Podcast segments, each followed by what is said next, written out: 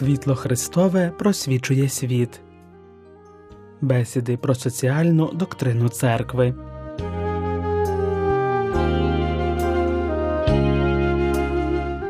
У травні виповнилося 130 років після публікації папою Левом XIII енцикліки Рерум Новарум, яка стала поворотним моментом у справі формування соціальної доктрини католицької церкви. Протягом ХХ століття ця доктрина пройшла важливу еволюцію, що відбилося в низці нових папських документів.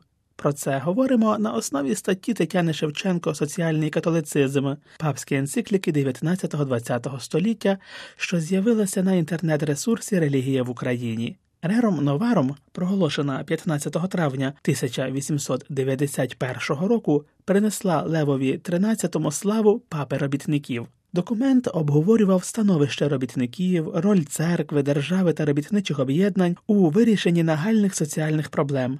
Енцикліка констатувала поширення бідності, зростання лихварства і жадібності, беззахисне становище роз'єднаних робітників, концентрацію багатства у руках нечисленних багатіїв, які тримають бідних у ярмі, що нічим не відрізняється від рабства. Енцикліка наводить слова святого Томе Аквінського про природність та законність приватної власності, про необхідність розуміння свого добра як спільного блага, яким слід ділитися з усіма потребуючими. Шлях, пропонований соціалістами, відкидався як невідповідний правдам віри католицької церкви. По-перше, націоналізація приватної власності була би грабунком законних власників, вдарила би насамперед по робітниках і допустила би державу до невластивої їй сфери. По-друге, доручення державі справи виховання дітей вело би до розкладу родинного життя, привело би до сум'яття в суспільстві та прирекло б усі класи суспільства на нестерпне життя. По третє, Ідеал рівності скинув би всіх на однаковий рівень, але злиднів і безчестя. По четверте, страждання є долею людства, тому ті, хто обіцяє пригнобленим звільнення від праці і клопотів, незворушний спокій і безперестанну насолоду обманюють та спокушають народ. Полемізуючи з соціалістами, енцикліка називала великою оманою уявлення про природну ворожість класів суспільства оскільки капітал не може обійтися без праці, а праця без капіталу. Папський документ порушив питання католицьких профспілок, заохочуючи їхню діяльність. При цьому католикам не радилось приєднуватися до профспілок, створених таємними провідниками та на засадах, які не мають нічого спільного з християнським духом та загальним добром.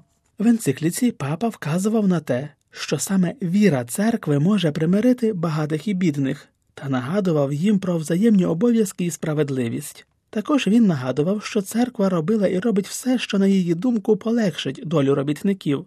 Завданням церкви папа Лев XIII назвав підтримку єдності працедавців і працівників через постійне нагадування їхніх прав і обов'язків. Він також вказував на необхідність ознайомлення майбутніх священників із соціальною проблематикою.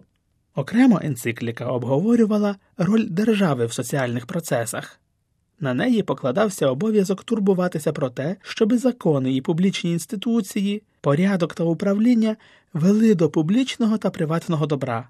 Також вона мала опікуватися інтересами як багатих, так і бідних, яких набагато більше, щоби не порушувати закон справедливості. Держава повинна забезпечити робітникам мінімальну зарплатню та недільний вихідний. При цьому зауважувалось, що ані церква, ані держава без спільної співпраці не в змозі розв'язати соціальні проблеми.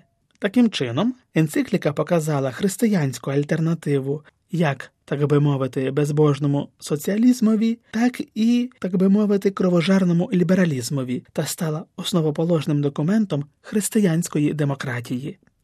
Рером Новаром набула розголосу в усьому світі викликавши ентузіазм прихильників та обурення консерваторів. Прихильники, які назвалися християнськими соціалістами і християнськими демократами, заснували на основі цієї соціальної енцикліки політичні організації. Противники бачили в цьому підступ лібералів. Наступним вагомим для розвитку і доповнення соціальної доктрини папським документом стала енцикліка Квадрагезімо Анно, тобто сороковий рік оприлюднена папою Пієм XI 15 травня 1931 року, саме в 40-ву річницю Рерум Новарум, енцикліка стала ідеологічною основою для християнсько-демократичних партій. Квадрагезімо Анно містила аналіз економічної та соціальної ситуації в суспільстві. Енцикліка повторювала тезу Рерум Новарум про природний характер приватної власності та її недоторканність, застерігаючи як перед індивідуалізмом, який заперечує чи послаблює суспільний і публічний характер права власності, так і перед колективізмом, який відкидає і послаблює індивідуальний і приватний характер цієї власності. На державу папа покладав визначення обов'язків власників та оборону приватної власності, на багатіїв благодійництво та використання доходів для створення нових можливостей оплачуваної праці. Участь осіб та класів у багатствах мала би забезпечувати загальну користь, дотримуючись засад спільного добра, тобто соціальної справедливості. Націоналізація ж допускалася лише в разі, якби залишення власності в приватних руках складало небезпеку для загального добра. При врегулюванні рівня зарплатні папський документ пропонував брати до уваги утримання працівника та його родини, стан підприємства та економічний стан суспільства.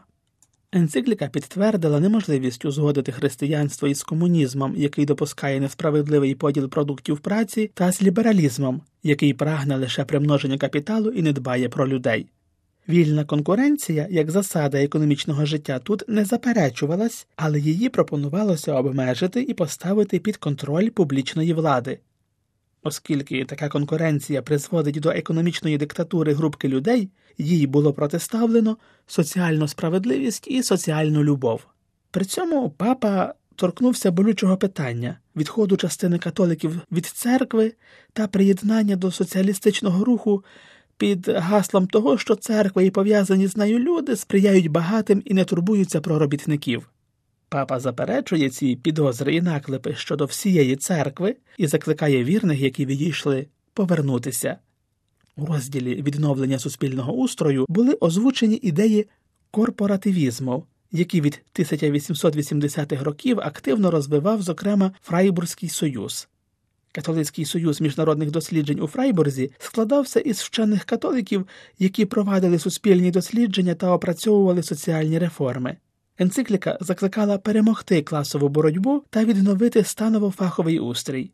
Держава за такого устрою мала би виконувати допоміжну субсидіарну функцію, вирішувати тільки ті питання, які не можна ефективно вирішити на нижчому рівні, натомість зосередитись на керівництві, контролі, тискові, покаранні правопорушень. Папа закликав усі класи до солідарності, особливо до співробітництва працедавців і робітників.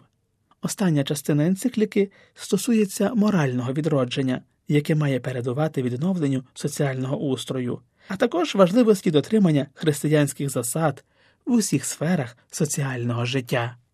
Про те, як спадщина енцикліки Рером Новаром Папи Лева XIII розвивалася в подальшому, скажемо кілька слів ще й наступного разу.